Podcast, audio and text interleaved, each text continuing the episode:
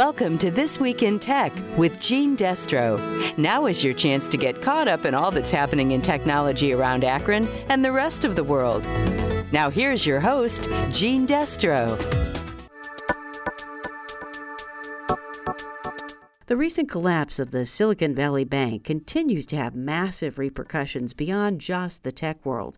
Over the weekend, the Swiss government brokered a deal that allowed a bank called UBS to buy out the smaller but globally and systemically important Credit Suisse Bank in an effort to keep the banking industry stable. Also, over the past week, lots of customers in the U.S. have been pulling their money out of smaller regional banks and putting it in larger ones, effectively reversing the trend trend which the Obama administration, after the last big crisis in 2007 and 2008, said was necessary to keep things on an even keel. What they wanted to see was money spread out across a system of banks and not just concentrated in too big to fail behemoths like Lehman Brothers, which collapsed in 2007, touching off the subprime mortgage meltdown. Well, now here we are again, and it's a cycle. Kent State University political science professor Dr. Mark Cassell says is going to keep repeating until we actually start regulating banks effectively. And he should know. Here's why. That's what I do most of my research on is global and national banking policies. And I wrote a book on public banks in Germany that got published two years ago. It's called Banking on the State, Politics of Germany's Public Savings Banks. But I've written on the Federal Home Loan Bank System and I actually wrote a book a while ago called How Governments Privatize, and it was about the Resolution Trust Corporation, the agency that was charged with taking over the savings and loans that had failed in the late 1980s mm-hmm. and putting them in receivership and selling off their assets. So I feel a little bit deja vu to hear people talk about the FDIC and receiverships in the context of the financial uh, failures of certain institutions, because I feel like I've been writing about that and thinking about that for over 30 years. So it's kind of funny. And what was weird to me is after the savings and loan issue in the 80s, then we had the issue in 2007, 2008. And after there were reforms each time, and then some of the reforms got rolled back, and then we had another problem. And so, what I've been trying to figure out this past week is was there a problem because the reforms were rolled back and nobody was minding the store or, or, not? I mean, there's no question. You have to appreciate the fact that the lending industry is by far the most powerful lobby industry in the country, bar none. It's much more powerful than the NRA, than the American Medical Association. And they're powerful for three reasons. One, they give a tremendous amount of money to policymakers, more than any other industry. Second, they have this weird institutionalized, very privileged situation where banks are the ones who sit on the boards of directors of Federal Reserve banks around the country. So the, the Federal Reserve Bank of San Francisco, of New York, of Boston, those are, these are institutions that have supervisory authority over banks.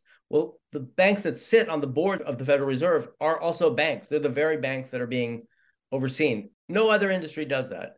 And then the third thing unusual is that there's this remarkable, unbelievable revolving door between regulators and the industry. So the back and forth between people who work for you just have to look at you know Hank Paulson or Tim Geithner. I mean, these were all names that worked in investment banking for decades, and so that at the top also plays out at the middle. And so this is an industry that just has a lot of power and influence in Washington, D.C. And before the savings and loan crisis, there was deregulation.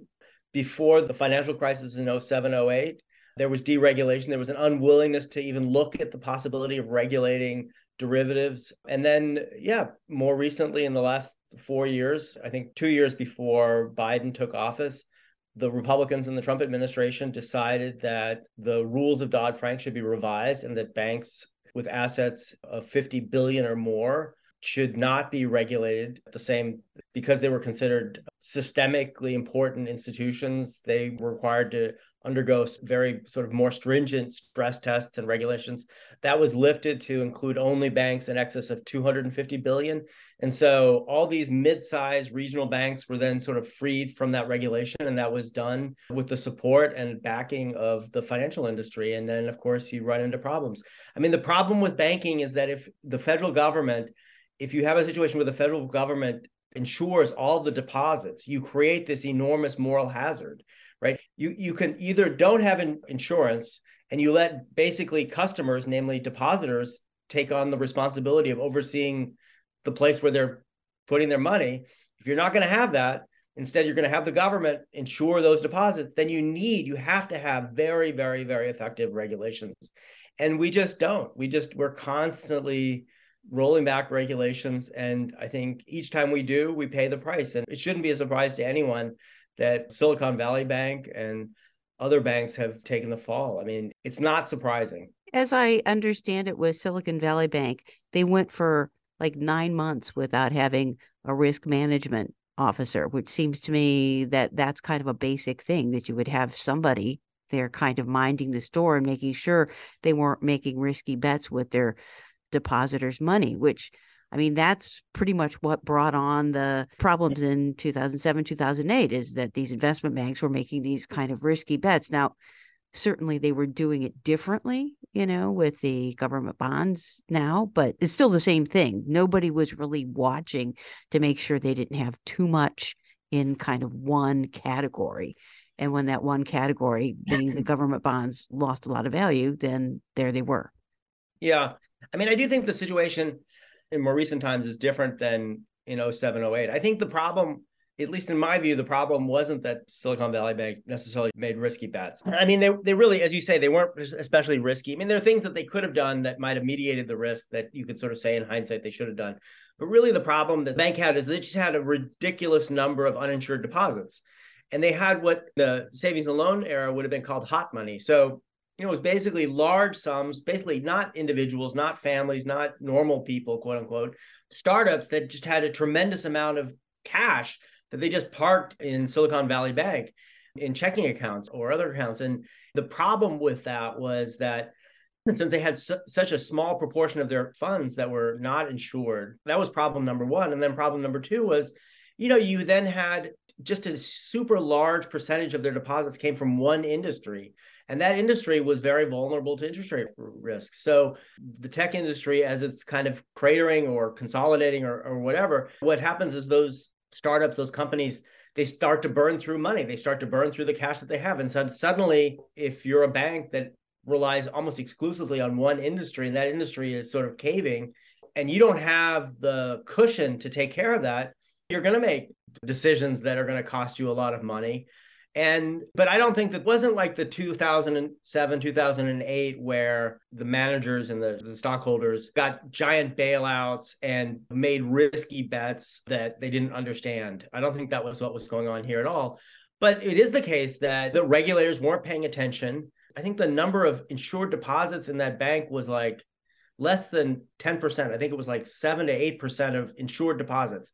That should never happen in any bank. That should raise a giant red flag. And one of the primary anti regulation leaders at the San Francisco Federal Home Loan Bank was the bank president of Silicon Valley Bank, who sits on the board of the Federal Reserve of San Francisco.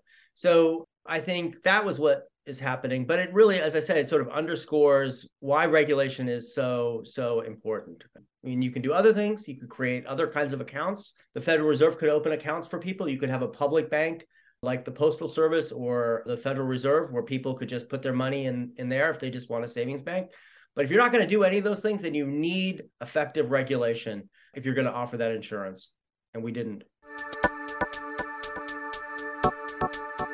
That was Kent State University political science professor Dr. Mark Cassell. You can find his books on the banking industry, Banking on the State, The Political Economy of Public Savings Banks, and How Governments Privatize, The Politics of Divestment in the United States and Germany on Amazon.com. And I'm Jeanne Destro. That's it for now. Stay happy and healthy, and we'll see you again next week. That was This Week in Tech with Jeanne Destro. Tune in next week for more tech news on 93.5 1590 WAKR and WAKR.net.